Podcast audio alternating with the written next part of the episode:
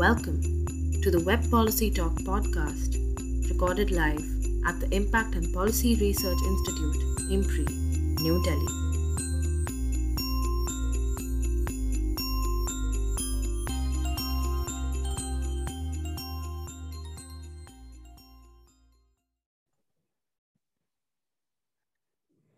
Namaste and good evening. I, Chavi Jain, researcher at IMPRI, Impact and Policy Research Institute, Prabhav Evam Niti Anusandhan Sansthan, Nai Delhi, extend my warmest welcome to you all to IMPRI hashtag Web Policy Talk.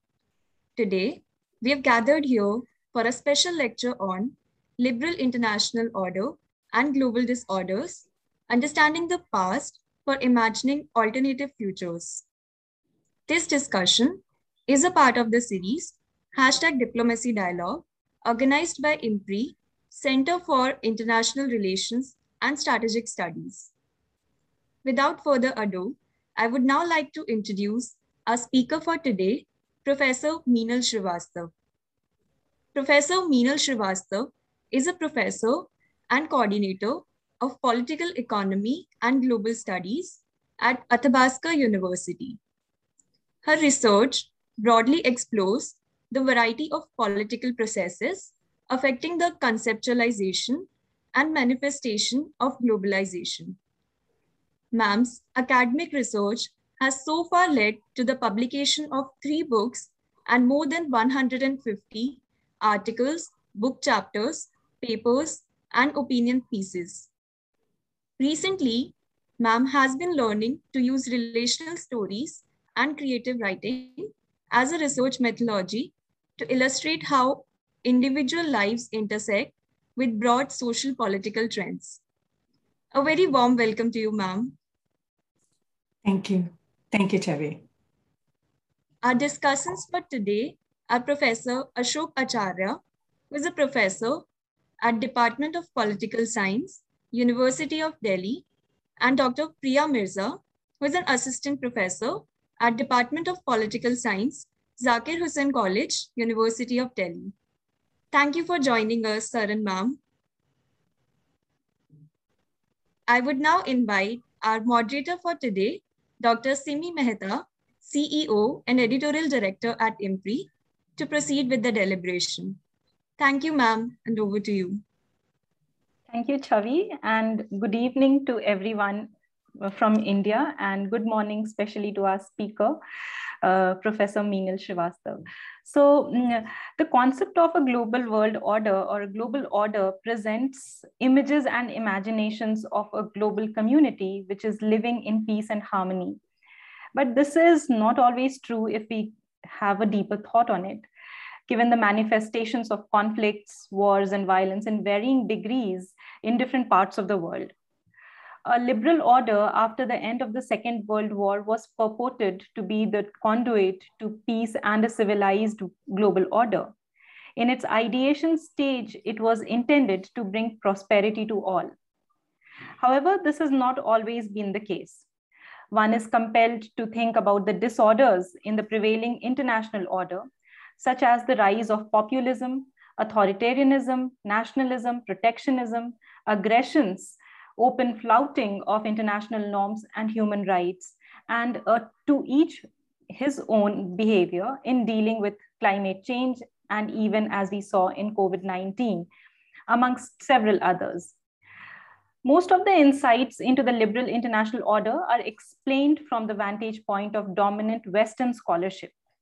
Oftentimes, this ignores the indigeneity of challenges in the region where they occur and hence solutions that are recommended are actually imposed from the outside.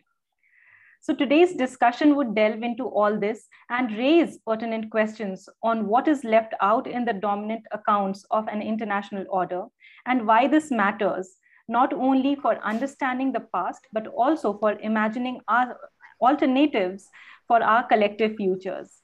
I'm delighted that this special lecture is being delivered and discussed by experts on the subject Professor Meenal Shrivastava, Professor Ashok Acharya, and Dr. Priya Mirza. Thank you so much for accepting our invitation and joining us today. And I hand it over to Professor Shrivastava. Over to you, ma'am. Thank you so much for the introduction, both to Chavi and to Simi. Uh, I'm going to try and see if I can this time correctly share my screen. Um, and here it is.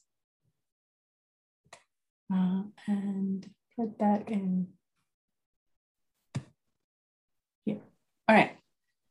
So thank you again for uh, uh, to the Center for International Relations and Strategic Studies at IMPRI for organizing this web policy talk series.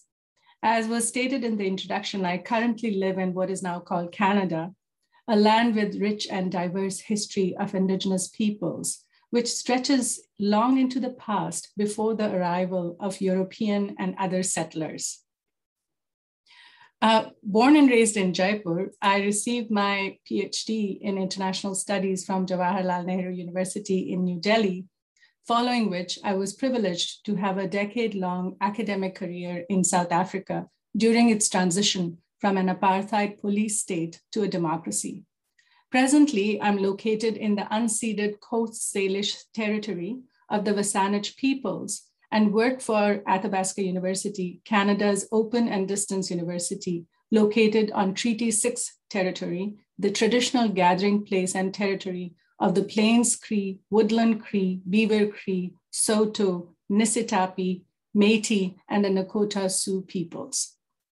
I believe that acknowledgement of historical relationships between land and peoples is important for critical self-reflection as individuals, academics, students, and citizens. It is also an opportunity to continue to examine our own role in the continuation of unjust institutions and to strive to use our privileges and practices to address historical and structural injustices, particularly in these times of rising global crisis, extreme inequality, and the democratic deficit. Um, as you know, we are living in a time of unprecedented material progress juxtaposed with overlapping crisis and contradictions the giant strides in biotechnology, robotics, and nanotechnology have significantly increased um, the efficacy of medicine, which has not only boosted health outcomes for many, but also the possibility of radical life enhancements and extensions for some. At the same time, a number of these advancements remain persistently divorced from the complex array of determinants of global health where the biggest challenges remain completely different.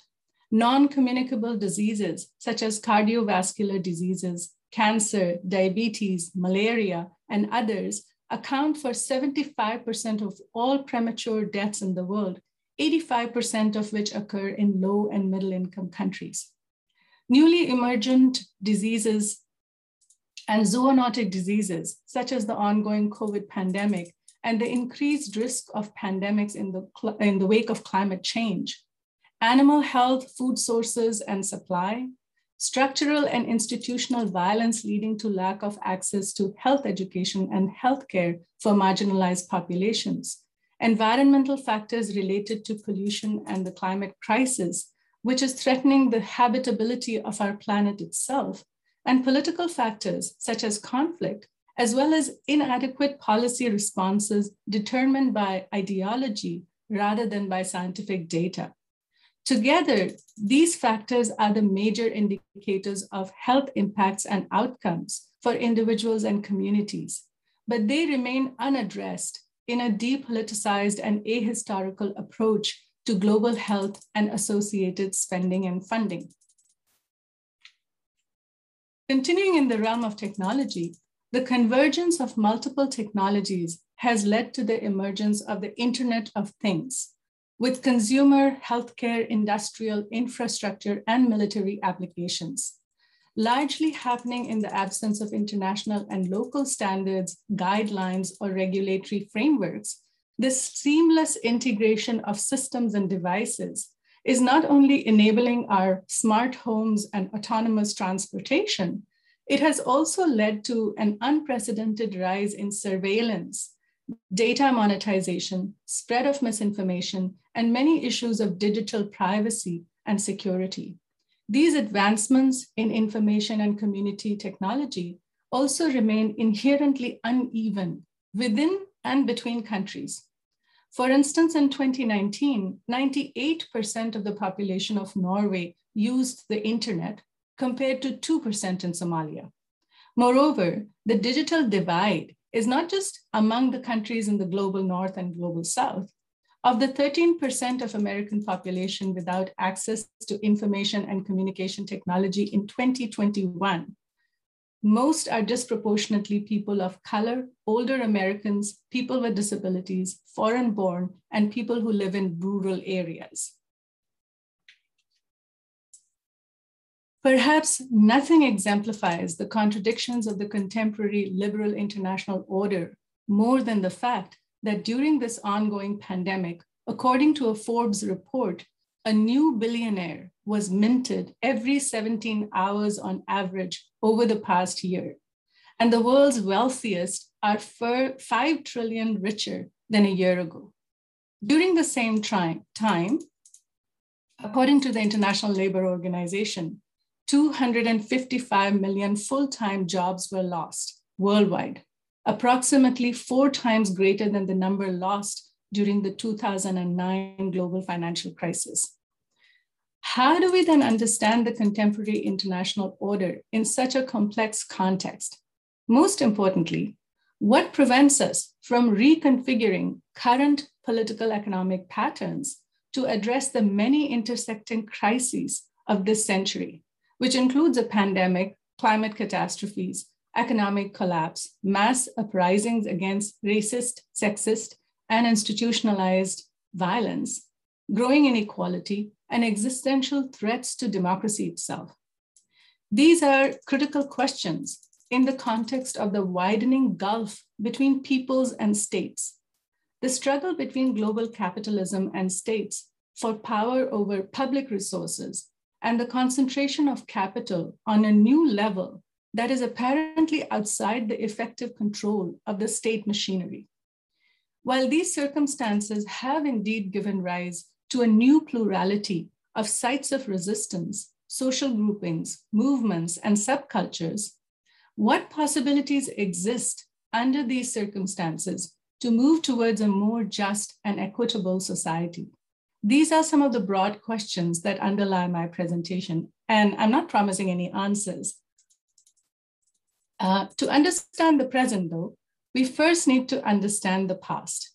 I will thus begin with a brief overview of the historical evolution of the concept of international order and its building block, the national state.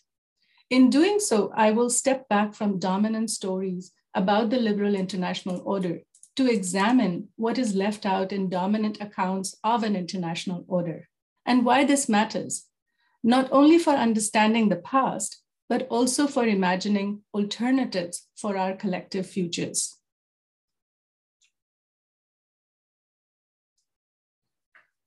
The liberal international order is both a description and an aspiration. As a description, the concept describes a set of global, rule based, structured relationships based on political liberalism, economic liberalism, and liberal internationalism since the late 1940s. As an aspiration, it refers to the foreign policy of major powers and their alliance building through economic institutions, security organizations, political and liberal norms, international aid, and other tools. Thus, the concept of international order focuses our attention on the assumptions, rules, conventions, and institutions that configure political geographies and the shifting relationships between national states and other international actors in contemporary times. International relations theory typically views the international order through the lens of the sovereign state, which it argues came into being in Europe in 1648 with the Peace of Westphalia, then spread across the world through European colonization, and then through the integration of post colonial states into the international state system in the second half of the 20th century.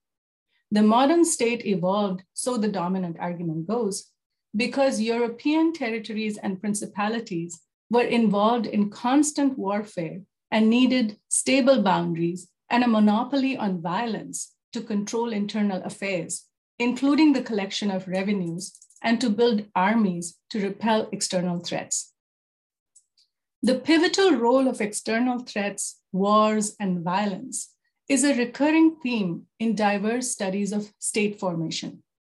From the accounts of the birth of European national states to sweeping narratives of global history, two dominant prescriptions for state building in conflict torn regions. The long list of foreign intrusions into countries in South America, the Middle East, Africa, and Asia in order to impose regime change demonstrates the entrenchment of this perspective in the foreign policy of dominant states, even in the 21st century. Erroneously, though, academic analysts and policymakers alike appear to ignore the fact that this particular conception of the international order has only been the dominant model in the past 70 odd years. Stepping back into history, for instance, we can see that the antecedents of the current international system date back a few millennia. For much of their long history, the diverse regions of China, India, the Middle East, the Americas, Polynesia, and Africa were multi-state systems that Europe only began to resemble in the early modern period, starting in the 16th century.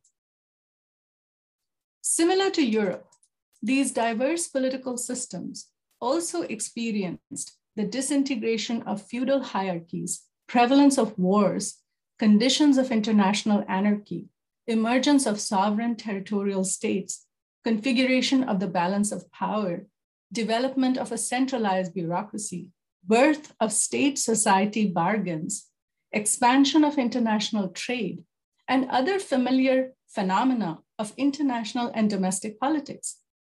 Despite such storied history of the evolution of the state, in many parts of the world, political theorists appear to take for granted checks and balances in European politics while assuming coercive universal empires in non-Western regions.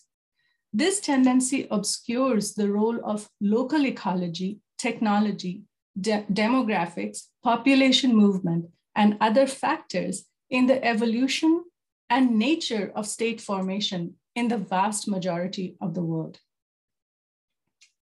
This narrowly focused narrative also obscures the fact that modern state formation in Europe coincided with the period of colonial expansion and domination over vast parts of the rest of the world. The colonization and subjugation of vast territories and populations in the global south and in the so called New World where diverse indigenous populations were robbed of their territories, cultures, resources, and dignity led to unprecedented transfer of vast wealth, resources, and people, materially and politically benefiting modern state formation in European nations.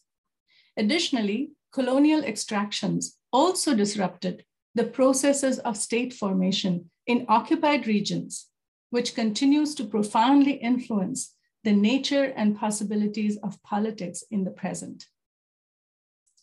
Using this singular version of liberal international order then as the default prevents us from engaging with the tensions, contradictions, and dilemmas that exist among and between different visions of order generally and international orders specifically.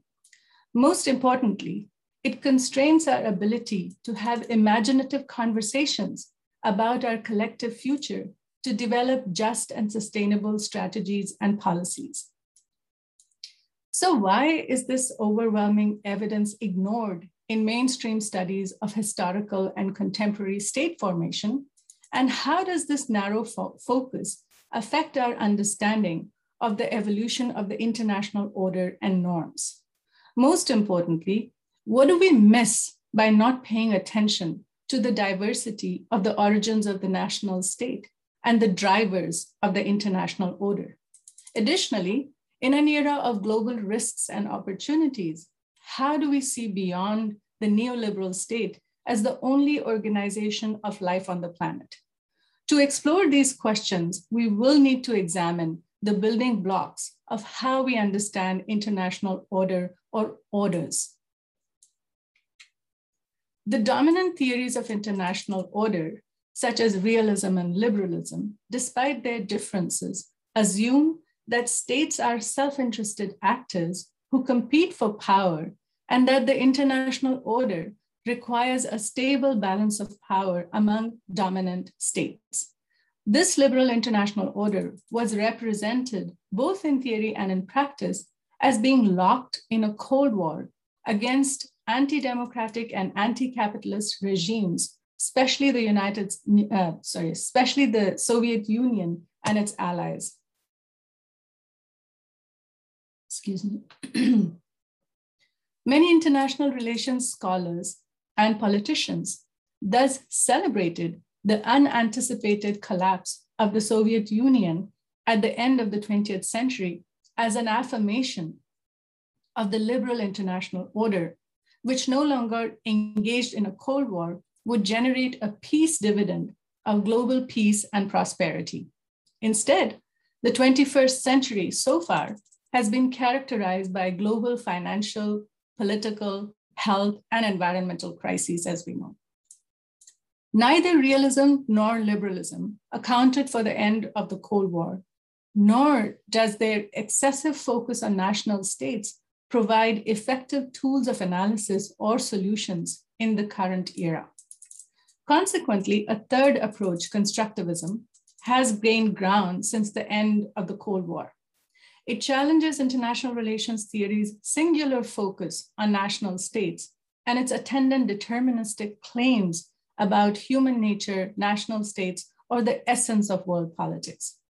Rather, constructivists describe the international order as being socially and historically constructed and interrogate dominant interpretations of the status quo by questioning assumptions about power and politics. Focusing on the complex relationships of actors, social norms, interests, and identities, constructivism shows that state behavior is shaped not only by material power and wealth, but also by ideas, identities, and norms. By applying this perspective, we can see that international realities are not fixed in a timeless struggle for dominance, but rather always shifting. A brief look at some of the foundational concepts of the international order proves the validity of the constructivist approach and shows how powerful actors and ideas have shaped and reshaped the very nature of international order over time and how this can help us find our way forward. In conventional accounts of the quest for a peaceful and orderly world, international order is represented as a contest between freedom and order, or more formally, between ius naturale, the natural law based on peace and harmony with freedom, and ius gentium, the law of nations driven by war and conflict.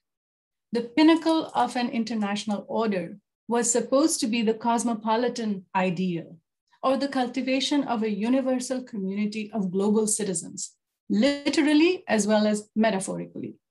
This ideal subsequently informed theories and concepts such as social contract, civil law, international law, human rights, and public good, which are particularly relevant in this era of globalization. While undoubtedly creating the foundation for contemporary international norms and, and institutions for cooperation and global governance, this frame of thought also paved the way for the legal constructions of the allegedly uncivilized other, and by extension, denying the possibility that the colonized regions were sovereign. The application of many of these principles was in the form of exceptions, which were used to justify imperialism, colonization, and slavery. These exceptions supported the construction of a non-European, exotic, uncivilized, and barbaric other from the Middle Ages to the most recent wars on terror.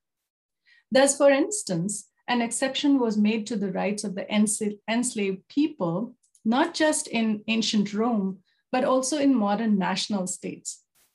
Since slavery is a human produced condition, it was not considered a natural law, but was considered an acceptable part of the ius gentium. This logic was used to institutionalize slavery in the Americas, and it was later codified into colonial law.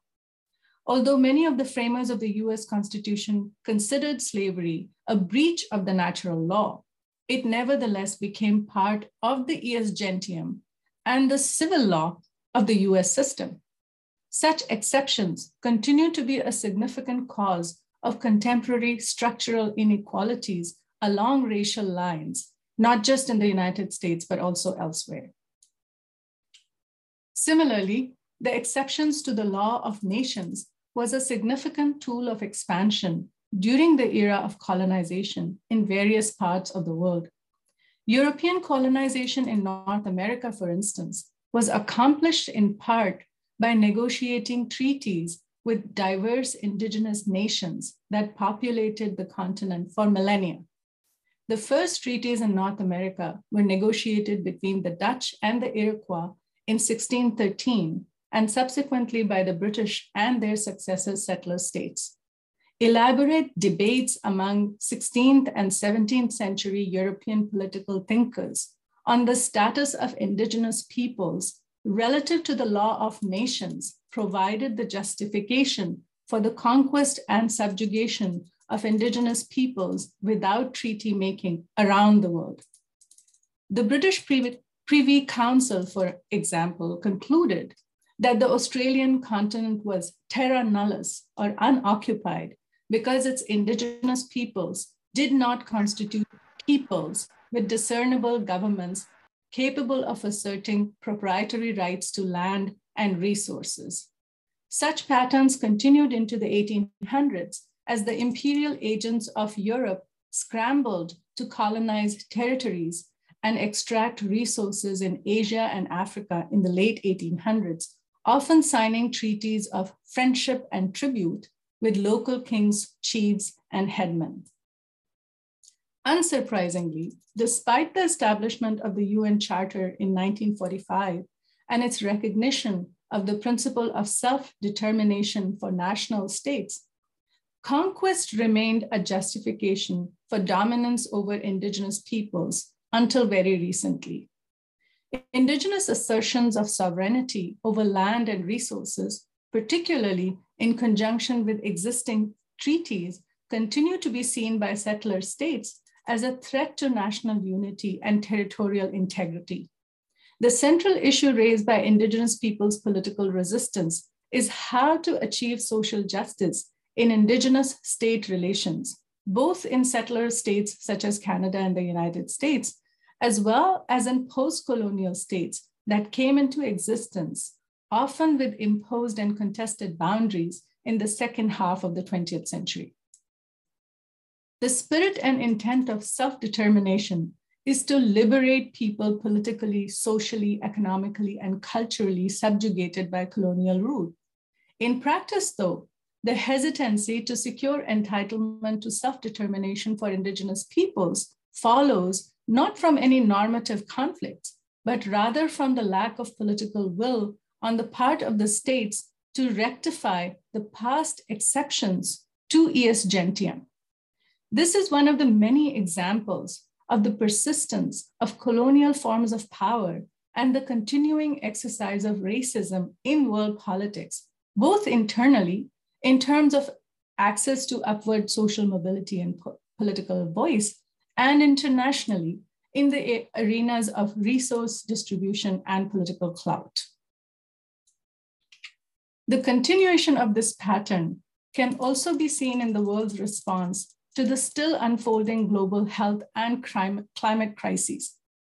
Both the pandemic and the climate and climate change are shattering lives and economies, fraying social cohesion and solidarities, and testing the liberal international order's capacity to manage collective crises. The worldwide COVID death toll just crossed 5 million people, which is a number eerily similar to the number of global climate change related mortality per annum. And this does not even take into account the number of deaths per annum related to air and water pollution. The difference in the two crises is that nearly 75% of the climate change related fatalities are happening in Asian and African countries, while the coronavirus has transcended the global north south barrier. In looking for an answer to how did we get here, the concepts mentioned earlier provide a pattern of leading powers creating and maintaining dominance in the international order. Thus, despite the existence of tools of international cooperation in multilateral institutions, norms, regimes, and technologies, the scope of the international agenda confined to wealth, power, and hegemony has kept the international system on a course that is constantly conflicted. Nevertheless, contemporary global ecological, financial, technological, and socio-political risks have created an urgent imperative to confront planetary problems cooperatively. Additionally, we can argue that globalization, transnational mobility, and mass media are creating a new transnational reality that cannot be contained within the frame of the national state, requiring a shift from a national to a global or cosmopolitan outlook.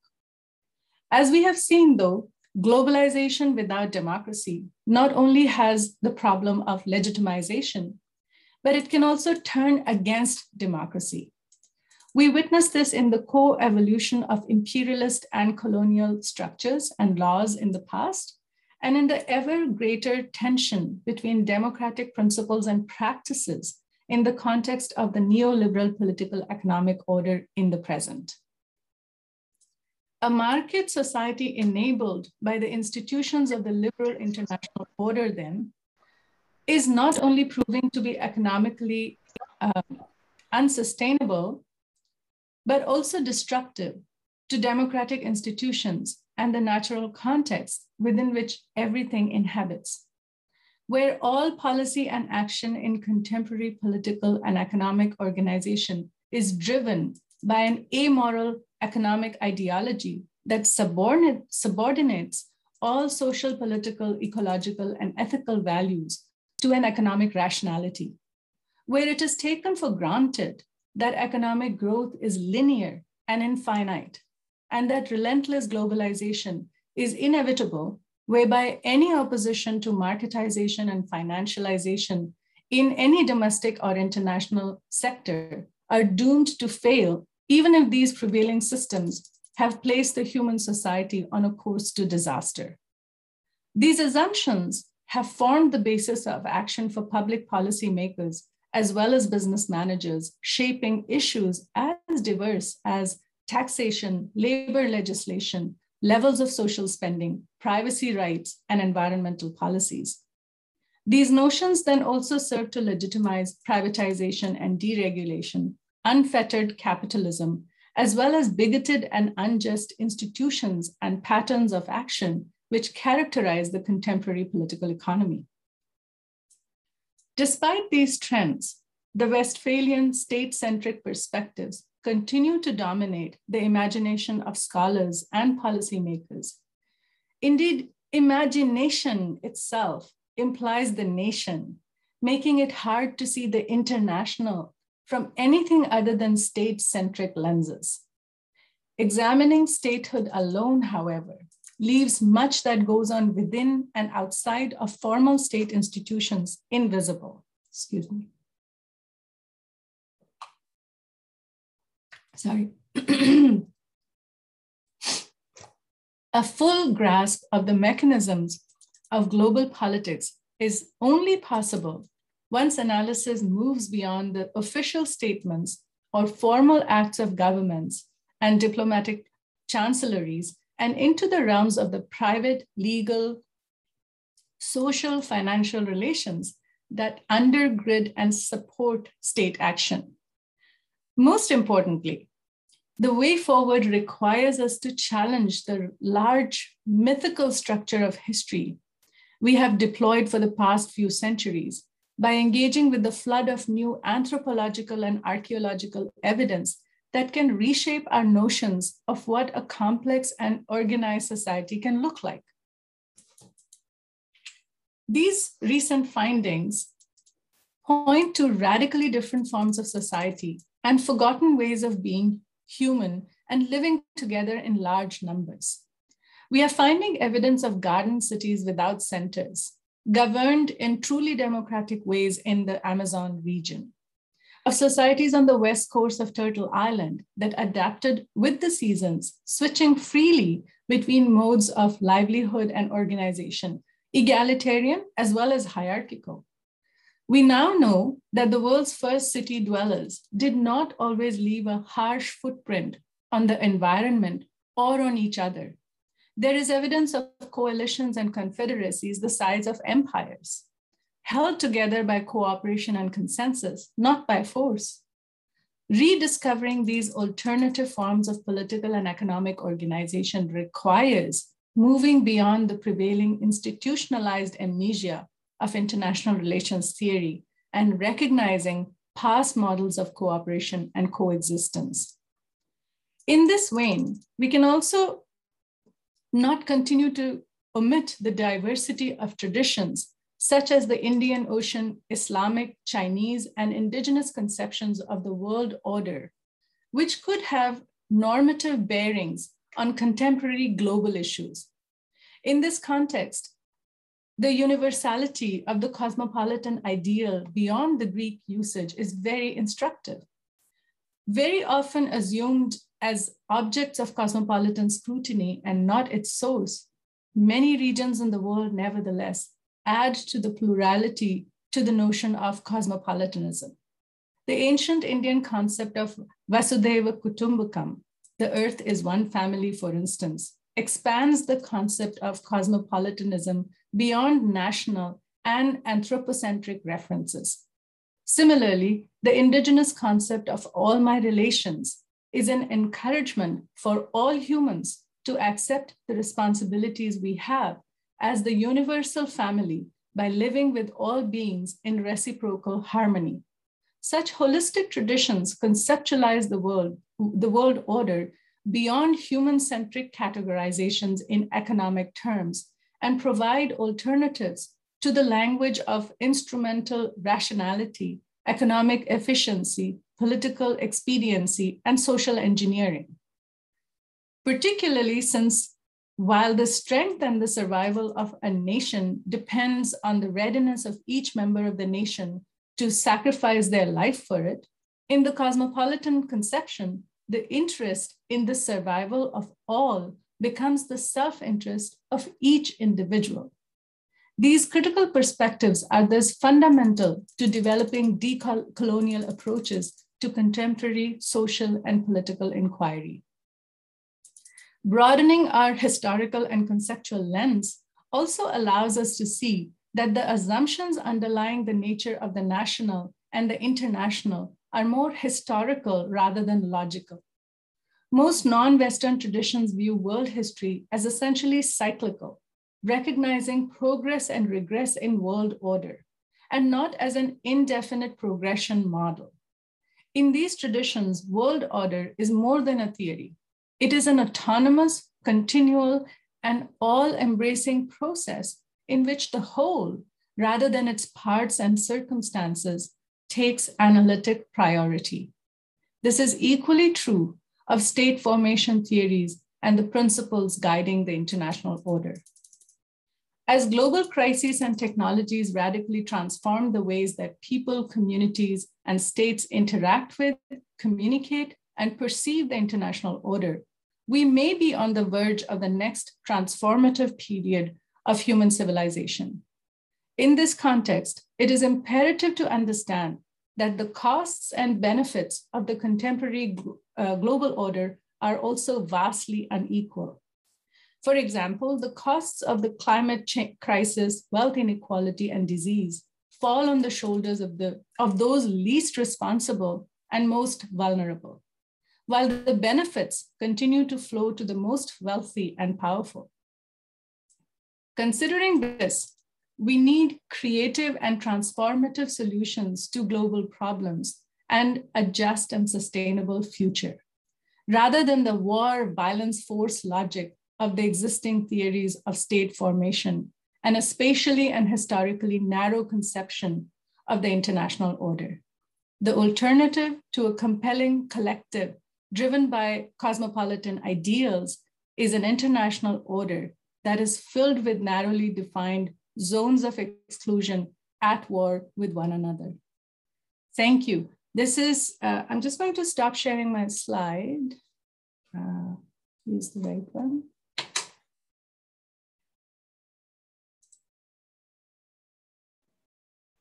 So um, that was my presentation. I really need to use uh, a PowerPoint and, and written materials to keep myself on track and, and, um, and stay on track. So, so thank you for your patience uh, in, in listening to the presentation.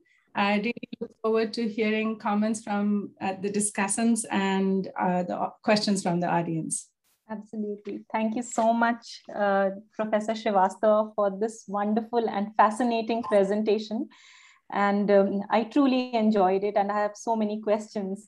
And I hope that I have some time uh, towards the end to ask my ask my questions to you. So so grateful for your presentation. I would straight away uh, move on to the discussants, and I would like to invite Professor Ashok Acharya to uh, share his views on the presentation and also his perspectives on the topic.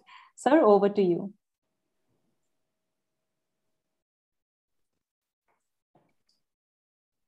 Thank you so much. Uh, it was uh, uh also a, a, great pleasure listening to uh, Professor Meenal Shrivastava. Um, there's hardly anything that I disagree with. You know, she just painted a very uh, uh, you know, um, a very wholesome picture, a very bold picture, and a, and, and a big picture, you know, going back, to the past and then presenting a kind of an alternative cosmopolitan future for us. I, I, I, can't agree more. I suspect somewhere, Professor Shrivastava, there's a book coming out on, on the entire theme that you're dwelling on. And, and it, it, it, will be, it will be a huge pleasure to start reading it. And in fact, if you haven't thought about it, I must prod you towards writing one uh, wherein you could bring in all these different aspects because they just refuse to be contained within one lecture of 25 or 30 minutes. There are many, many things that have uh, gone in your lecture. And uh, this was this was terrific. I, I, I completely um, I, I, completely agree with your assessment of uh, how things are, and um, especially in your large critique of what we might call the liberal international order. So, you know, so you, you, you try to correct the, uh, the standard Western understandings of uh, the uh, liberal international order by stretching it back in time and then saying that what kinds of uh, uh, you know, uh, exclusions, violences, wars, you know, that that went into the making of states and into the construction of this, uh, uh, this uh, liberal order that we inhabit today. And in many ways, this is a, you know, we are looking at different forms of structural historical injustice embedded very much embedded into the so-called, you know, the liberal international orders, uh, so to say. I'm, I'm, I'm, uh, and you know, you know, it's it's seldom that you come across IR specialists who close off their dialogue with uh, a call for uh, a certain kind of a cosmopolitan vision. You know, it's, it's very rare. I, I, must also tell you this, and I must congratulate you for. So you basically, you know, you gladdened me when you were speaking about that cosmopolitan vision. There's very few, most of the IR scholars, as you rightly pointed out, you know, are locked between, you know, the realist liberal game and all that. And, uh, uh, and in many ways can't just figure out you know that that there is there is that there is a bigger and a more complex picture of reality that they refuse to acknowledge and they refuse to you know engage with and uh, and and so uh, it's it's it's very uh, nice to hear from you about the cosmopolitan vision. However, you know, uh, at the to the point of almost trying to, you know, um, um, corroborate and uh, and to duplicate your arguments, but in a slightly different way. Uh, uh, this is how I would like to look at things. And one of the things that I would uh, uh, stress upon is how we need to think beyond you know this whole idea of international so there is there is a certain way in how your conversation ended by talking about a, a, a different vision for that international order i would somewhere or, or even a world order for that matter and uh, uh, for, for, for the sort of narrative that you have depicted you know i would be very cautious about the words we use. And so uh, I wouldn't say, I wouldn't speak anything about international because we know how the nation, national states or nation states have formed themselves, have come into being, and often at times, uh, you know, ignoring, you know, the, uh, the local ecologies uh, in the process of state formation in large parts of the world uh, have been ignored. So the, the, these are things, and, and if you try to look at these particular things, you know, we are not basically looking at states per se, but you know, at, in, in, a different context, but something that I don't agree with. You know, Rawls calls them the peoples. You know, so we are looking at the history of peoples in order to reconceive a kind of a cosmopolitan global order, I would insist, you know, so it, I wouldn't call it an international, because we began your entire discussion by throwing light on some of the global issues and problems of, uh, of inequality, of exclusion and all that. And then we uh, got into this whole, uh, uh you know, uh, narrative of understanding where this liberal international order comes from and what a stark, uh, you know, contrast is there that exists between the contemporary global issues and problems and the sort of international order or the liberal international order that, uh, uh, that has been thrust upon us for centuries now. So um, if, if I have to, you know, um, uh, give a critique of the liberal international order, and, uh, uh, and uh, I will try to limit myself to another six, seven minutes only. you know, I, think, you know, let's look at some of the building blocks of what the liberal international order are all about.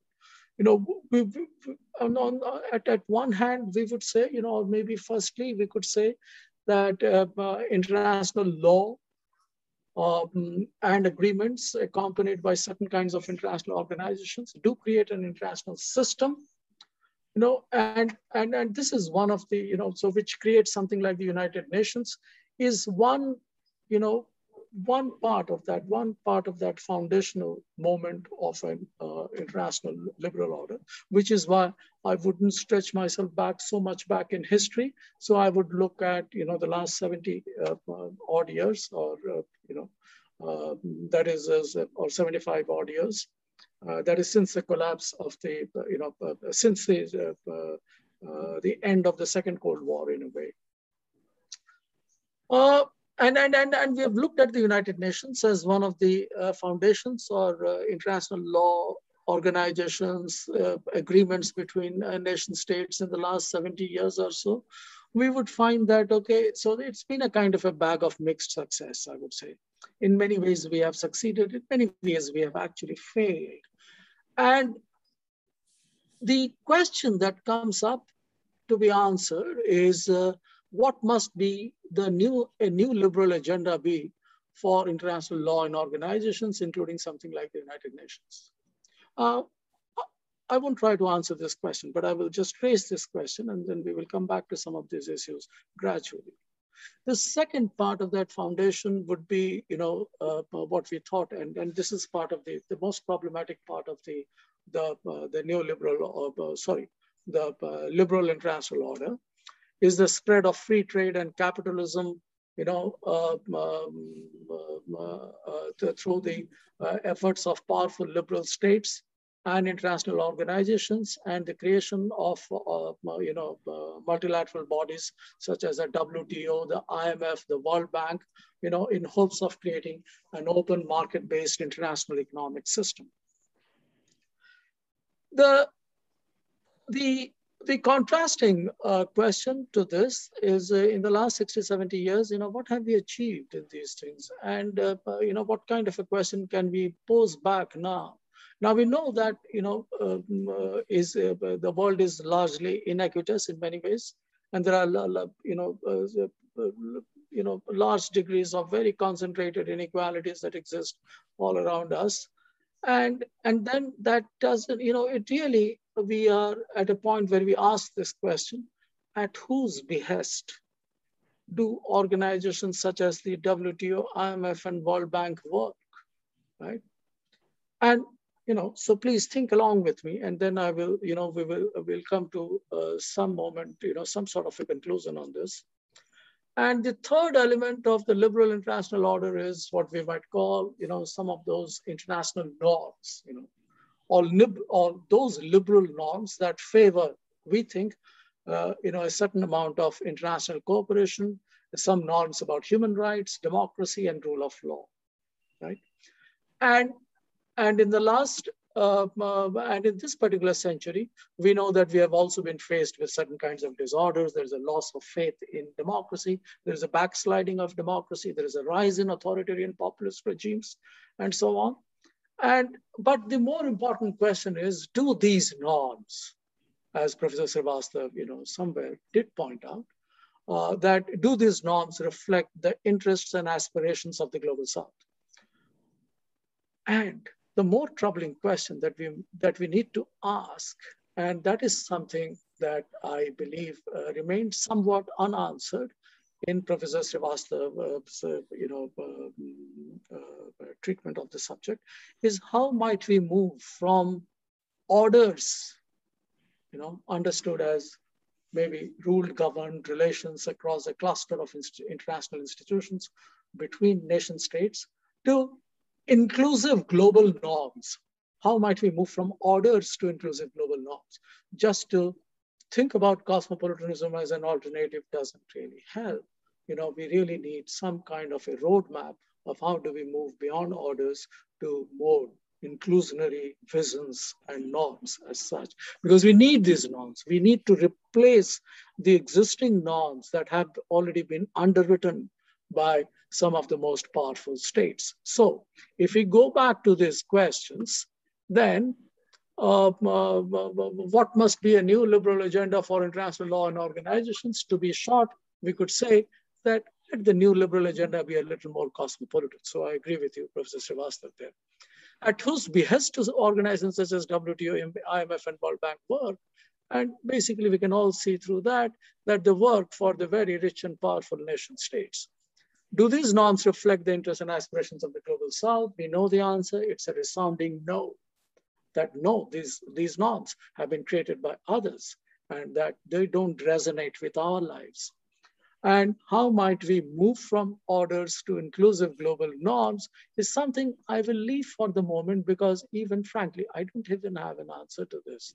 You know, although I'm trying to somewhere come around to formulating a certain kind of a response. So we might say at the end that the liberal international order as conceived, especially during the Cold War and ever since, has been of the Americans, by the Americans, and for the Americans. You know, and then, then we are taking American word a little more, you know, uh, broadly, and we are looking at. And then we have been faced by very, very serious disorders, you know, especially with globalization and around the last decade of the 20th century, but ever since in the 21st century, you know, um, the disorders have been more about, you know, the growing gap between uh, uh, between the liberal on the one hand and the international uh, through an orchestrated, you know, largely uh, American orchestrated war on terror. And the, um, you know, and, and, and this leads and paves the way to the backsliding of democracies worldwide, the rise in authoritarian populist regimes, and of course, you know, certain kinds of inadequacies of collective acts and issues, let us say with regard to climate change, for instance, and we just do not know what those mechanisms and norms might there be, or what kind of alternative global institutions do we need to have in order to tackle some of the very pressing contemporary global problems that we face now. So what would imagining the future might mean? So, and I will be, you know, uh, I will just end in two minutes. And for me, I don't see that, you know, I, I think I, I need to say here that this, this, this future cannot be a realistic utopia. That is, of trying to craft a utopia to fit into the realist box of, you know, the realistic box of power politics. So we have we have to somewhere discard any kinds of these realistic utopian uh, imaginations of the future. But it also means, as Professor Shrivastava very rightly points out, entails an acknowledgement of a pluralist world, the plural imaginations of a liberal utopia, or you know, liberal slash cosmopolitan utopia, that is more in tune with the needs and aspirations of the global south. And third, I would say that what needs to distinguish between the idea of an order, howsoever broad-based it may be, from that of justice that addresses issues of inequality. What do I have in mind? You know, what I have in mind, and, and I'm trying to just sum up, that we need a new liberal utopia, a new norms, and a new set of institutions. And the, you know, and then uh, the, the, the climate talks were ample proof why we need such a new set of things, you know, a utopia, a norms, and a set of institutions. And, you know, we are almost in our critique of this, you know, the liberal international order, or you call it even the neoliberal international order, we know very well that a new global order, and so I won't talk about international order any longer, a new global order needs to be in sync with the conception of background justice. Now, you might come back to me and say that who again constructs this idea of justice? Well, I think the wellsprings of such a new understanding or a vision of justice has also again to come from those who have suffered injustices in the last couple of uh, centuries, decades, or so on and so forth. But it was wonderful listening to you, Professor Shrivastava, and I uh, hope to see the book around the corner sometime soon. But uh, thank you. Thanks, organizers, for this opportunity. Thank you so much. Thank you. Thank you, Professor Acharya, for your wonderful insights. I'm sure that this, has this will really lead to further responses from uh, Meenal ma'am. And now I'd like to invite Dr. Priya Mirza for her remarks. Ma'am, over to you. Uh, thank you so much. Thank you, Professor Shrivastava. Uh, I have the unenviable task of speaking after Professor Shrivastava and after Professor Acharya. And I think I'll have to struggle to find something, something meaningful. But I have a couple of things to say. Uh, first of all, it's a great presentation and it was a really, you really packed in a lot within 30 minutes and that's very uh, admirable. So there are a couple of things that I wanted to flag. Um, I think the first thing which um, the takeaway, um, also a great bridge to pick up where you left off, is the role of international law. And, you know, took me back to my master's uh, days at JNU. So we share that where, with Professor Anand and talking about how law creates uh, this legal fiction of real people who have legal rights and people who don't. And much of what you said about the aborigines, about the rights of the indigenous, the Native Americans being completely marginalized was rested upon this legal, this new legal normative order. So I think the first part is the entire hegemony of international law and the fact that uh, it simply doesn't recognize, uh, has not recognized uh, the rights of the indigenous, the rights of the uh, the Aborigines, and uh, that is linked to the second point that I want to make about the ability to make treaties. So I, I really liked your slide on where you juxtaposed the East India Company uh, signing a treaty with, uh, I, I, think it was Shah Alam, and uh, the, this painting of these uh, children being snatched from their mothers. And the ability to make a treaty really rested upon, I mean, that's what the British Empire rested upon. And uh, I was reading about Jeremy Bentham's, um, when he's talking about uh, um, a new legal order. He's talking about constitutionalism, and yet at the same time, he ignores the Aborigines of Australia completely. So it also compels me to ask you that in the absence of the ability to make a treaty and the fact that this ability, this right is assigned to states and uh, primarily how in this utopian future that we're imagining, how are the dispossessed, how are the marginalized uh, going to frame treaties uh, to negotiate a world order? So the question really, is, are they even at the table to you know imagine a new world order?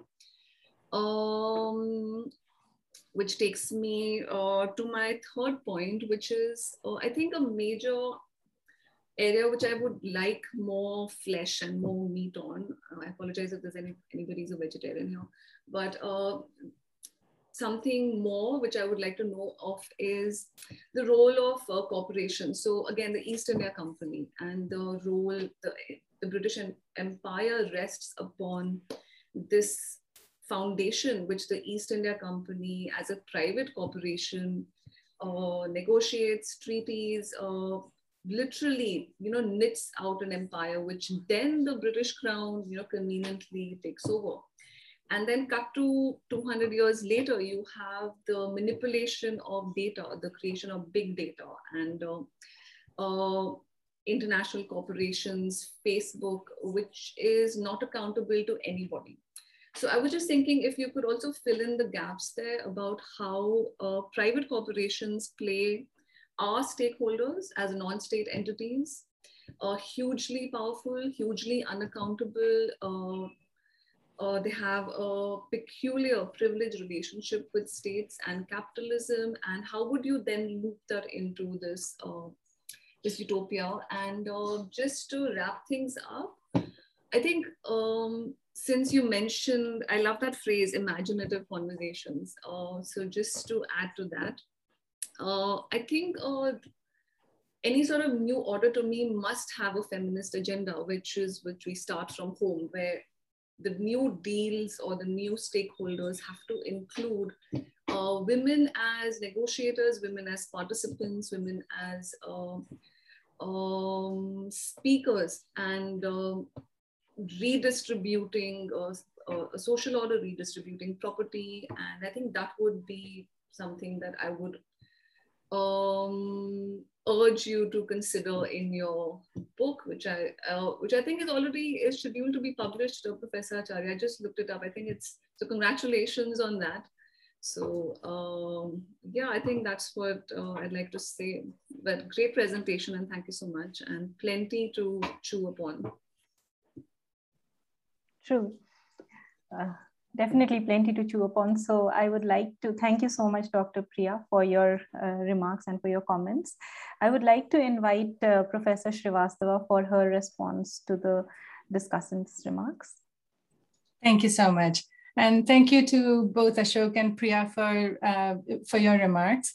Um, Ashok, to answer your question, um, there is a book chapter that um, kind of uh, explains and expands on some of what I presented today, and it has a very extensive reference list. So uh, that book chapter is uh, forthcoming in the next few, hopefully months uh, or sooner, hopefully before the end of this year. Um, so I, will be happy to share that that with whoever is interested. Um, as far as book a book on this goes, um, so in my 25 years as an academic, one of the things I've come to realize is that we are so used to singing to the choir. We, we're kind of really talking only amongst ourselves when we write academic books, um, including journal articles many times. Um, and I think we need to change that. I think those of us uh, who have the luxury to speak more widely, those of us who have established our academic credentials in particular, owe it to ourselves, to our disciplines, to our students, and to fellow citizens to actually speak more widely, write more widely. So I have actually decided to not write another textbook. uh, and that I will continue to, to you know, contribute chapters to, to textbooks that I can see are very progressive and inclusive.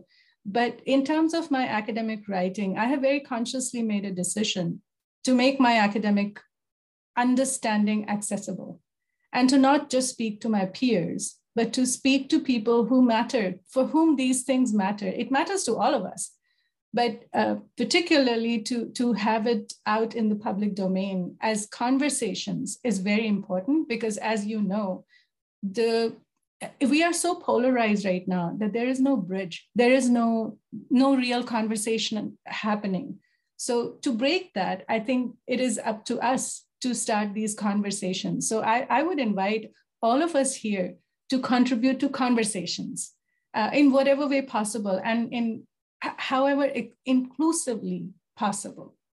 Um, so, uh, and then you talked about a roadmap to the new norms of cosmopolitanism. Uh, and, and you also mentioned, uh, you know, the hegemony or the hegemonic powers that this is, you sort of summed it up by saying it's uh, by America for Americans. But I would like to actually disagree there respectfully and say um, it, it isn't necessarily because Americans are also struggling right now. The majority of the, the, the kind of inequality that America is witnessing is also really shocking it is like the global south lives in America as well right now. So we have to consider that as well when we consider questions of the international or global order. That who are nation states working for?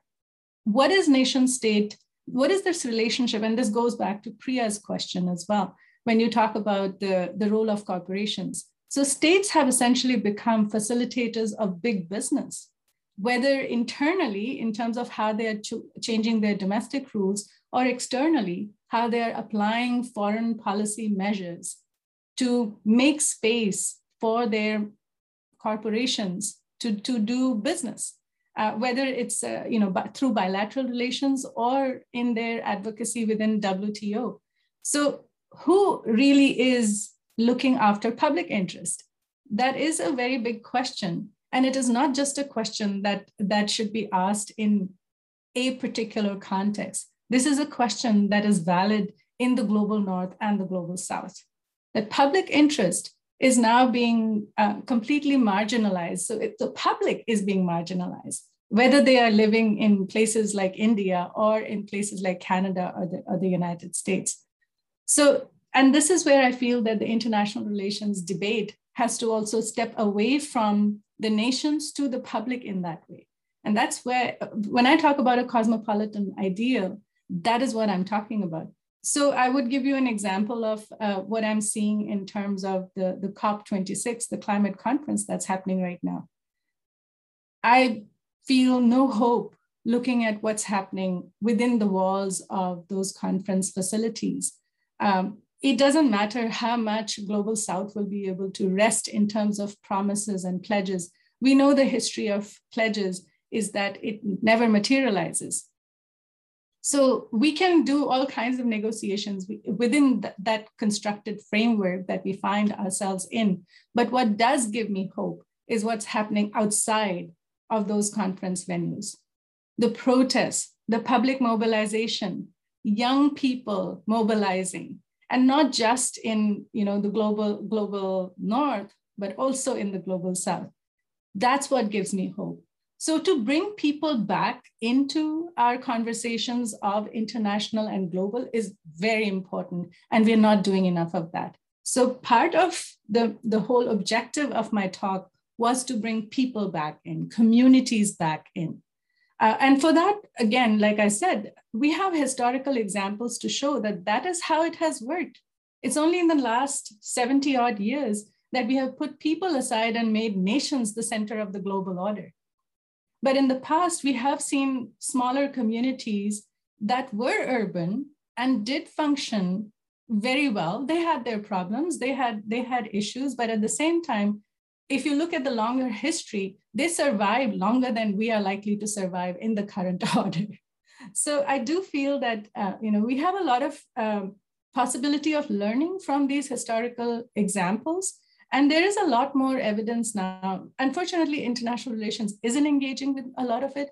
But if we look beyond the borders of the discipline of international relations, there is a lot that's out there that we can uh, used to broaden our horizons within international relations as a discipline. So that's, uh, you know, sort of kind of a response both to you, Ashok, but also a little bit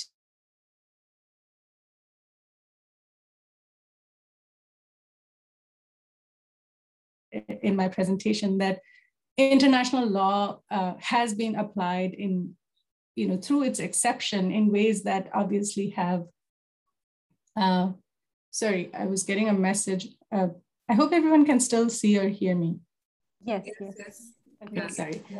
Um, the, the marginalization of, of people, the um, dispossession of people through international law is very well documented. And we know that that continues to this day, that laws are used to dispossess people. So again, uh, that question is an open one that, uh, you know, how, how do we even change that? Do they have a seat at the table? And I do feel that we made some progress in that respect in terms of uh, you know indigenous rights in particular around the world. Um, at least there is uh, you know a, a framework that is used as a leverage to have conversations like that. We are seeing that in Canada in a big way. Um, both because of the UN, uh, UNDRIP as well as the Truth and Reconciliation Commission that was established in Canada.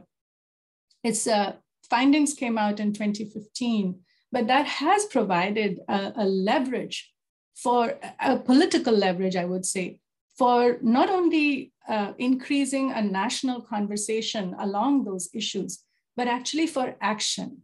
So, in the last uh, six, seven years, I have seen a lot of change in public conversations about these issues, but also in terms of concrete action in terms of, uh, you know, and I will only speak in terms of the academy because I'm a part of the academy. And I'm seeing that in, uh, in how we are approaching decolonization and indigenization within our institutions. These are no longer things that uh, were not talked about. They, if you spoke about any of these things, you were considered uh, too radical. Not anymore. This is part of mainstream conversation now. So there is definitely a shift happening in, uh, you know, with the aid of these uh, frameworks that exist. But I'm not saying that, you know, that's all there is to it. I'm saying that at least there is a start, that at least it provides you with some incentive to, to get you that seat at the table. But yes, it's not going to be enough, not until there is, uh, you know, um, there is the political will to make change. Uh, but also, where does that political will come from? It comes from people's mobilization. So, uh, you know, unless that happens, nothing will shift. And here again, we saw that. We, we, we, ha- we are seeing an incredible mobilization, uh, political mobilization in the indigenous populations here, which is so amazing to watch. Um, and, and it is paying dividends in, in, in ways that were totally unexpected. So again, there's a lot of literature about that, which I'd be happy to share uh, uh, with anyone who's interested. Uh, it's a it's a big question, and I don't have an answer to that except to say that I, I feel hopeful with the possibility of using some of these structures to to open the area wider for uh, you know better participation and and there then again is the question about uh, you, you mentioned feminism and i feel that um, in these days and times, you have to be an anti-casteist uh, and a, and a pro-feminist, and you you have to be. There is no no option to that. Um, when I teach my courses, I, I, center three things in there. I center uh, feminism, environmentalism, and indigenous perspectives, because these are things that make you see any of these old, you know, quite boring ideas in totally new light and do give you more hope.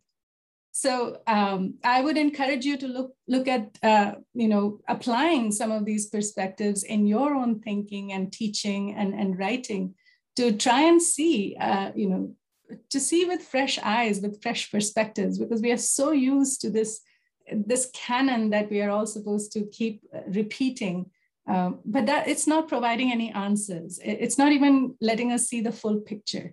To get a fuller picture, we do need to uh, employ some of these wider perspectives that do exist. They are out there, but it is a, a bit of work sometimes to find them and to incorporate them in our thinking. But it's a it's the most purposeful thing we will do. So we should do more of that. I don't know if I answered your question, Priya, but yes, you did. And more than that, I think you filled me with zest. And I think that's far more important. So, yeah. Thank you. Yeah, I'm a convert. Excellent. So good. Uh, thank you, Professor, um, uh, for your uh, wonderful response. And uh, it is really i mean it really leaves a lot of food for thought and introspection and that's how perhaps we could bring people into the whole uh, discourse of um, this uh, liberal internationalism and especially when you spoke about uh, cities uh, Professor Priya, uh, Professor uh, Meenal. Um, we have a question from uh, Mr. Samir Unhale. He is uh, watching us live on uh, Facebook. He is the Joint Commissioner, Department of Municipal Administration in the government of Maharashtra, who asks, uh, or rather seeks to explore the role of cities in the evolving patterns of global interrelationships. Um, would you like to respond to that? Um, sure, I'll try. Um, so cities are really very interesting because in some ways, if you look around the world, even in the most, um, even in the worst of the Trump era, the most progressive policies were coming out of cities.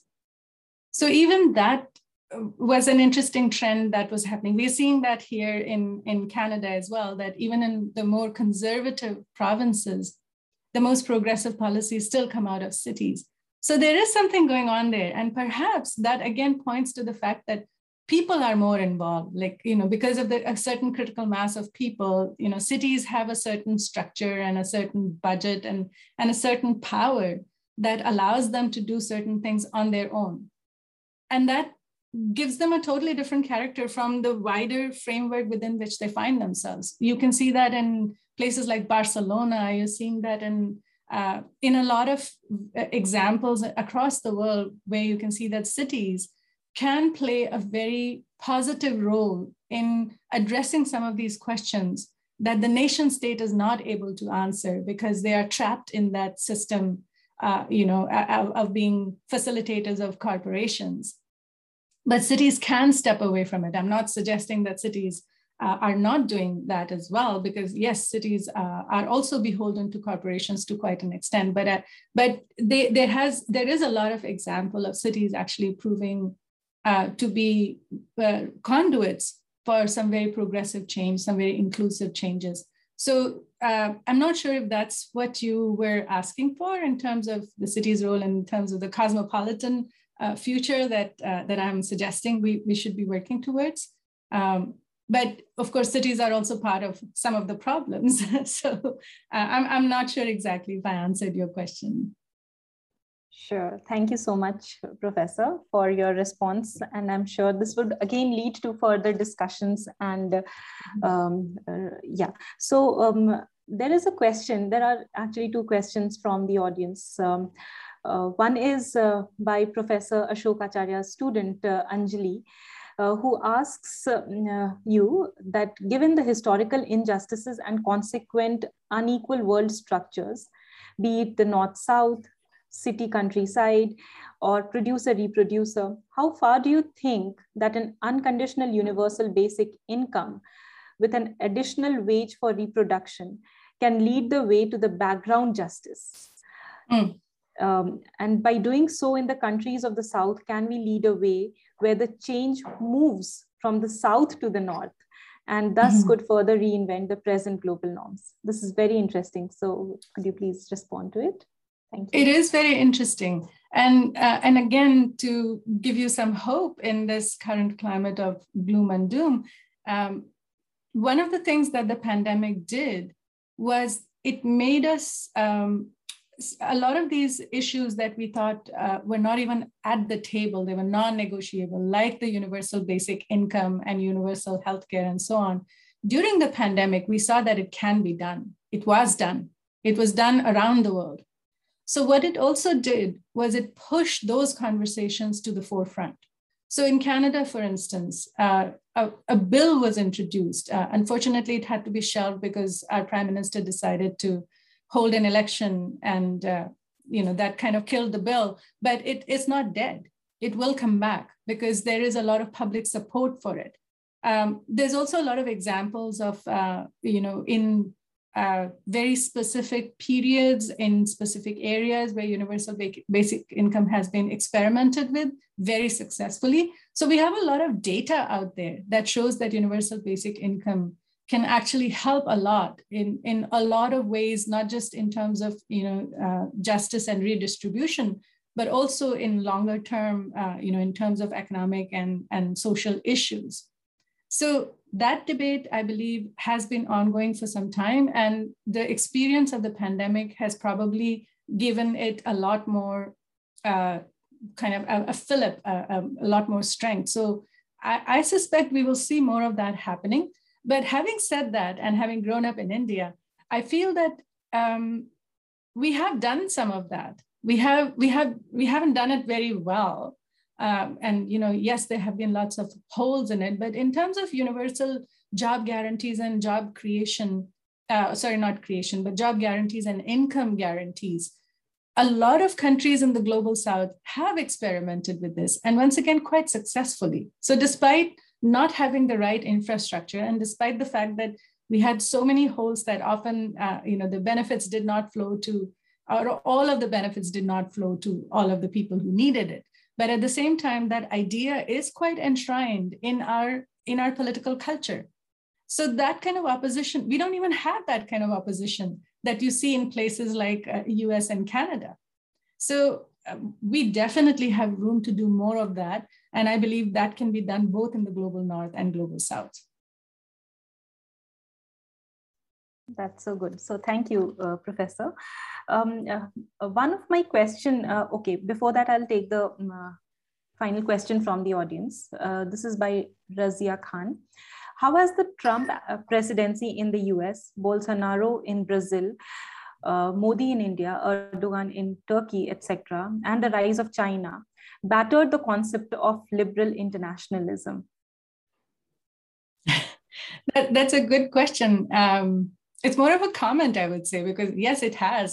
that would be my answer. That definitely it has. Um, but at the same time, uh, you know, they're also really great friends, right? I mean, on, on some level, from their perspective, this is the success of the liberal international order. That all these countries that um, you know ha- have a common thread and have uh, you know con- and, and have managed to successfully leverage the international order uh, to their advantage. But I agree with the spirit of your question. I think that is definitely a, a, a, a kind of a symptom of the failure of the liberal international order. How can we continue to call it the liberal international order unless we completely redefine what is liberal? So I absolutely agree with you that uh, the international order uh, or global order is not likely to be sustainable if we have if this trend continues. Uh, but once again, there is reason for hope uh, because Trump was defeated, and uh, inshallah, other things will happen. so, um, you know, uh, I would say that um, unless we start to work on it as a collective, unless we start to work on uh, these issues from the point of view of, of justice and sustainability and inclusiveness, uh, we are likely to continue to repeat those patterns. Unfortunately, we don't have the room or the time to keep repeating those patterns, given what we are faced with in terms of climate change, in terms of, uh, and this isn't going to be the last pandemic. This warning has been there for, for a long time that climate change is likely to increase the frequency and intensity of pandemics. So this isn't going to be the end of it. So we have to address this. But the only way we can address it uh, is is not through uh, you know doing the same things we've been doing uh, for the last 70 odd years. We have to do something differently. And what that would look like i'm not sure. But my my hope lies with the people not with nations Thank you. Thank you so much, uh, Professor Meenal. So I'd like to give you a bit of rest and I would like to ask my question to uh, Professor Ash uh, to Professor Ashok Acharya. Sorry, I got muted. Um, Professor, uh, you know, uh, very recently, G. John Ikenberry has written this book, A World Safe for Democracy, Liberal Internationalism, and the Crisis of Global Order. Uh, he has almost appealed for the need to make the world safe for democracy. Uh, but the neoconservative agenda of uh, aggressive promotion of democracy amid the prevailing uh, phenomenon of authoritarianism, which Professor Meenal has brought out so well, um, and the efforts to interfere in the sovereignty of other countries makes the world very, very ripe for anarchy uh, in the international relations. So does this mean that the liberal international order is well into the unmaking or unpacking uh, into something which could ultimately unveil the alternative future, which uh, is the topic for the day? So would you like to comment on it? Sure, thanks. Um, thanks, uh, uh, Simi. Uh, uh that's a that's a wonderful question. You know, uh, mm, just a a couple of months ago, you know, you had this, uh, um, uh, we had a global organization uh, whose name I just, you know, off the cuff and I just can't recall it. But anyway, so they, they came out with a, uh, uh, uh, with some kind of an assessment of what is the state of the health of democracy in the world. And somewhere did point out that uh, and this was during, you know, uh, uh, you know, a little around Trump's time and coincided, you know, the results came out after Trump left office. Uh, but then the, uh, you know, the overall message from this organization, this is a Swedish organization, and the overall message was that, you know, we are, you know, democracies are on the decline, that some of the more established liberal democracies are now barely electoral democracies and uh, that the you know some of the basic institutions you know some of the strong institutions in some of these uh, countries have been eroded and the pointed fingers at many many countries you know including our own. And uh, I, I, I, thought that it was a uh, that it was a, um, uh, a, a, good warning to many of us. But it, it is also some sort of a you know uh, uh, Uh, uh, it, it, takes us back to a deeper analysis of what the liberal international order actually means. And uh, do we see this trend uh, as a crisis of the liberal international order?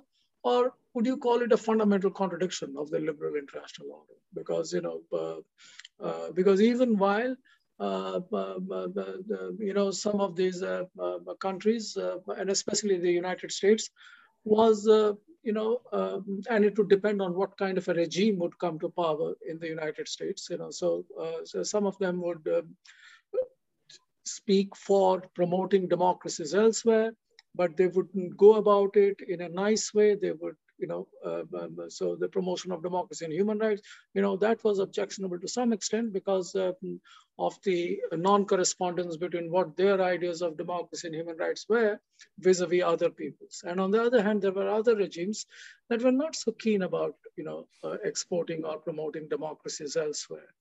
And uh, uh, I think so. Uh, but even if we call this largely the liberal international order, it was basically a you know a, a sort of a neoliberal international order, where some of the liberal values were compromised with right from the start, and and and and uh, you know uh, they only added a you know they lent a purpose only during the Cold War period, but after the Cold War period, some of those liberal values also vanished and many countries also felt that they can, that what they should be trying to do is marry some kind of an economic liberalism with, uh, uh, uh, you know, uh, marry some sort of an economic liberalism with certain forms of stability in place. And that is how, you know, certain forms of authoritarian populisms came to power in 21st century. But this was also, again, a different, uh, so it's a very complex story. You have to see it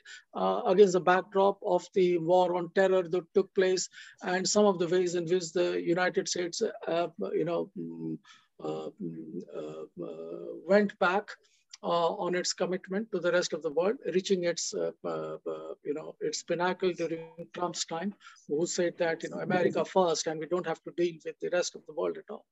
And that is when, you know, some of these uh, authoritarian populisms were almost on the rise and were encouraged and inspired by some of the leaders who hardly, you know, uh, epitomized the values of liberalism in some ways. So I think it's a it's a huge contradiction of the liberal international order as liberal international order became neoliberal during the last part of the 20th century and most much of the 21st century. You know, uh, uh, liberal values were largely derailed and the and the order had moved elsewhere, and so these contradictions were bound to come, and uh, and we haven't seen the last of it because what is what is happening now is not only these authoritarian populisms are coming into power, but many of them now are flexing their muscles, speaking only for themselves, and have abdicated the moral responsibility to speak for the rest of the global south. And that is worrying for me. Because many of these countries are actually may belong to the global south, or at least do not belong to the west or the north, so to say. But now they have abdicated all kinds of moral responsibility and they're in a muscle flexing mode, you know, of trying to say that, you know, we also can build power. We have such nuclear weapons and, uh, you know, we must have a, say, a prominent seat in the table of negotiations. And so it is, in, in many ways, it is the it is the end of the liberal international order in some ways. Thank you. Thank you, Professor, for your response. Very helpful. Um, I would like to ask a very brief question to uh, Dr. Priya, if you would allow. Mm, you you spoke about hegemony, and you know as the as the American power recedes or it it actually declines, uh, it its interests and from the interests uh, in the world, a counterfactual could be the emergence of a post-hegemonic uh, consortium of like-minded um, states where the illiberal where an illiberal pathway to modernity and industrial society and hence consequently prosperity that is offered by china could occupy the the place. So what is your take on this? Um uh, that's um, uh, that's a very complex question. I'm going to struggle and uh, um, do my best to answer that question. Uh, I think the decline of America is something which has been spoken about, hopefully, for the last uh, decade at least, but uh, I don't see it happening immediately. And much has been made about America's withdrawal from Afghanistan as an indicator, as it being uh, reluctant to play that role of global uh, leadership. But um, the economic underpinnings and the economic infrastructure of this neoliberal order suggests that uh, the USA is going to continue playing a dominant role, uh, not in a way which is antagonistic to China, but very much in, uh, in alliance with it. But again, I'm not, uh, quite frankly, I haven't um, studied IR very deeply for the last couple of years. So I don't think I'm very um, competent right now to answer that question. But I guess um, probably Prof uh, Professor Shrivastava would be much better, much more competent to answer that question. Sure. Thank you. Thank you, Dr. Priya, for, for that. And uh, yes, I would now go to Professor Meenal for uh, her response, if you would like to uh, respond to this.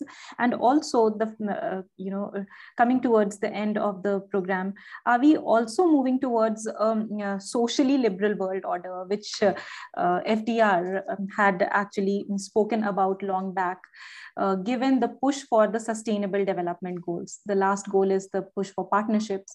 So should we rather uh, start using the term an SDG world order or SDG international order? Is it actually, isn't it a manifestation of Vasudhaiva, Vasudhaiva Kutumbakam that you, um, or the cosmopolitanism that you were uh, actually alluding to? Uh, so uh, um, over to you, Professor. Thank you. Uh, thank you. I, I, think Priya answered that question perfectly. Uh, I, I, do agree with Priya that uh, we're not likely to see uh, a huge change in the current composition of who's at the table uh, internationally. Um, yes, China will play a bigger role, uh, but China will be an ally of the existing hegemons. That's how I, I understand it as well. Um, but once again, you know, yes, that's that's an important dimension of the international or global order. But at the same time, I will go back to the issue of uh, that shouldn't be the only focus. The focus has to be on uh, global problems that are confronted, that we are confronted with as people. And that is where, once again, we have to start thinking more deeply in terms of um, subnational um, and other kinds of ways of uh, political organization that already exist. Like cities were brought up. That's that's another interesting dimension. Uh, in europe uh, there's actually a they have created platforms where cities across europe can uh, work together on issues that uh, concern them. Um, and they have managed to actually uh, you know strategize against financialization of real estate for instance. There's an amazing documentary out there. It's called push. I encourage you to find that on i think it's on youtube as well. Um, and that talks about how the real estate market has been financialized around the world. It's not just happening in one part of the world. Uh, and what that financialization is doing in terms of not just gentrification of, of uh, residential areas, uh, but really dire outcome for people living in those cities. And the pushback for that is coming from cities. And for that, uh, you know, it, it, talks about these consortiums that are formed um, across Europe um, and potentially around the world uh, of cities uh, trying to, to kind of join forces in doing some of these, uh, you know, important changes. So essentially bringing back to that issue of a lot of our problems are global, but their solutions are not necessarily in the current setup. A lot of those problems uh, are very locally manifested. And that is where uh, a lot of the work is already being done. So it is for us to connect to that work and to connect it to our larger analysis and not just look at uh, you know the, the the dominant power structure but also looking at how that dominant what's happening underneath that dominant power structure. And there's a lot that's happening. So we do have to turn our attention as international relations practitioners and students to to those structures as well.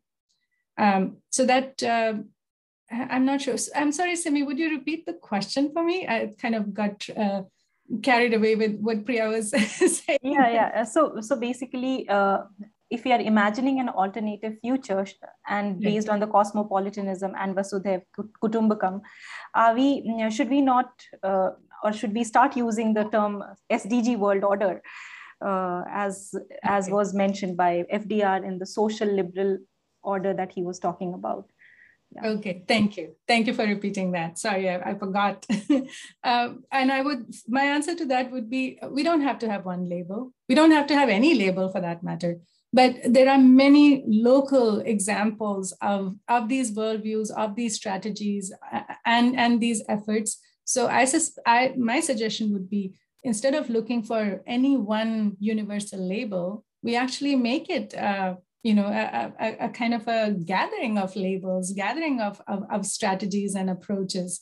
Um, so yes I, am not one for labeling but at the same time i see the point of why we, we need some sort of uh, you know kind of anchoring uh, terms and concepts. Uh, so but use it just for that. It doesn't have to be defined in, in only one certain way. And of course uh, sustainable development has a lot of political problems, but that's a whole different presentation, which I won't get into right now. Uh, how it's practiced, how it's defined, how it's implemented, all of those are, are again, very problematic. So I would not uh, hinge my hopes on any one label. I would suggest that we have a lot of different um, historical examples and contemporary examples that we can learn from, but we do have to widen our viewfinder. We have to widen our lens and also sometimes turn it back to ourselves, our own histories. Um, so, yeah, I hope that answers your question. Absolutely, absolutely. I just wanted to know your take on it. So, thank you so much. Uh, so, I would quickly move. We are uh, running out of time. I would like to quickly move towards the end of the uh, program, where I'd request uh, you to really focus on the next steps or the way forward, or your concluding remarks, if you have any on, um, on the liberal international order and the disorders. So I would like to start with Dr. Priya. Uh, Priya, over to you. Um, uh, so get slipped into this relaxed zone, Zen mode. Could you repeat the question? Uh, so, so your concluding thoughts, or uh, you know, the way forward in the whole liberal international order discourse. Um, so uh, just to uh, appreciate uh, Professor Shrivastava, she started out by with this heightened awareness of her location, and I think to me that is the starting point of when we want to redesign this world or think of an alternative future of looking at our own histories of uh, oppression and also as oppressors. And um, introspecting interrogating our own lives uh, to me i think is the the only building block of building of creating an alternative future so uh, she mentioned caste uh, caste gender and of course race um, unraveling these um, interlinked uh, power hierarchies is perhaps the nearest, most intimate, and ironically, the hardest way to, um, I think, uh, channelize our energies towards a future. Yes. So thank you for that. Thank you for the question. Thank you, Dr. Priya. Uh, Professor Ashok Acharya, over to you. Yeah, well, um, I, I, thoroughly enjoyed and uh, you know presentations by both Meenal and uh, Priya. Uh, uh, the only thing I, I, I, think I missed out on pointing was uh, how crucial, you know, given our, you know, collective agreement on some of these issues of addressing, you know, let us say socioeconomic inequalities besides other forms of, uh, uh, you know, uh, inequalities is, you know, what sort of a cosmopolitan vision that should now uh, bring to the center stage a certain kind of a uh, accessibility to the whole realm of socio-economic rights. That is something, you know, when we, when we are talking about human rights, you know, well, there are, you know, all kinds of views about there. But when we are talking about, let us say, universal basic income and all these things, you know, so what sort of, what that, what is that core set of socio-economic rights that should now uh, through which we need to envision a cosmopolitan future is what interests me at this point of time. Something that the pandemic brought to full glare and brought us within uh, very, uh, you know, made us think about some of these issues, you know, with regard to the cities, with regard to people staying elsewhere, with regard to all those, uh, you know, uh, the fractures and the cleavages that uh, that showed up their ugly faces in the world uh, around us, by virtue of which, you know, many of us thought beyond national boundaries and could connect with people and their sufferings elsewhere and uh, by, by, virtue of which we became a little more cosmopolitan uh, than uh, we have been so far. And so I still think that the, our uh, cosmopolitan uh, visions uh, need to take into account how universal socioeconomic rights need to be at the center stage, even while we try to think about better solutions elsewhere and of trying to imagine better utopian visions or institutions or norms for ourselves. So I'll, I'll just stop here. But it was fantastic listening to all this. Thank you. Thank you, Professor. Yeah. And the floor is yours, uh, Professor Meenal, your concluding thoughts. Um, I, I don't uh, think I have anything to add, um, you know, without getting into a long lecture mode again. So I will spare everyone that but I would like to thank you for organizing this, Simi, uh, and, and to IMPRI. This was really fantastic. What a wonderful opportunity. Um, and I'm really grateful for Priya and Ashok for their remarks and the audience for their questions and their remarks as well. So thank you, everyone. And uh, if you need to connect with me and discuss these things or want uh, the reference list or uh, or, or, any of these uh, specific uh, you know conversations i'd be very happy to connect. And uh, my email is in the public domain. So feel free to drop me a line and uh, and good luck to everyone. Please stay safe stay vaccinated and, and safe Thank you. Thank you. Thank you, Professor Meenal. It was uh, equally very, very uh, fascinating, fascinating presentation and fascinating discussion um, indeed. So, uh, so many concepts and narratives uh, that needs to be unraveled, you know, when, uh, and it, this itself is mind boggling when we posit, posit people at the center stage of all prosperity and happiness uh, in the in the international world order. So so thankful to you for your presentation. Uh, I would like to propose the formal vote of thanks on behalf of the IMPRI Center for International Relations and Strategic Studies to our speaker, Professor Meenal Srivastav, and to our discussants, Professor Ashok Acharya and Dr. Priya Mirza for your uh, for your esteemed presence and for your participation. Uh, we really loved your um, intervention and we hope that we continue to learn from all of you. And a special mention of thanks to Professor Santosh Kumar Singh who would who actually uh, made this uh, um, discussion possible through his efforts to connect us with Professor Srivastav. So thank you so much. Thank you to all our audience uh, here on Zoom and those who are watching us live on Facebook and to all those who would be watching us later on our YouTube channel and listening to us on our podcasts. So thank you so much. And I wish you all a very good evening, good night in India and have a good day, Professor uh, Meenal Srivastav. Thank you so Thank much. You. It Thank was a pleasure. Much. It was a real pleasure being here. Thank you. Thank you. Thank you. Thank you so much. Take care. Bye. Bye. Bye.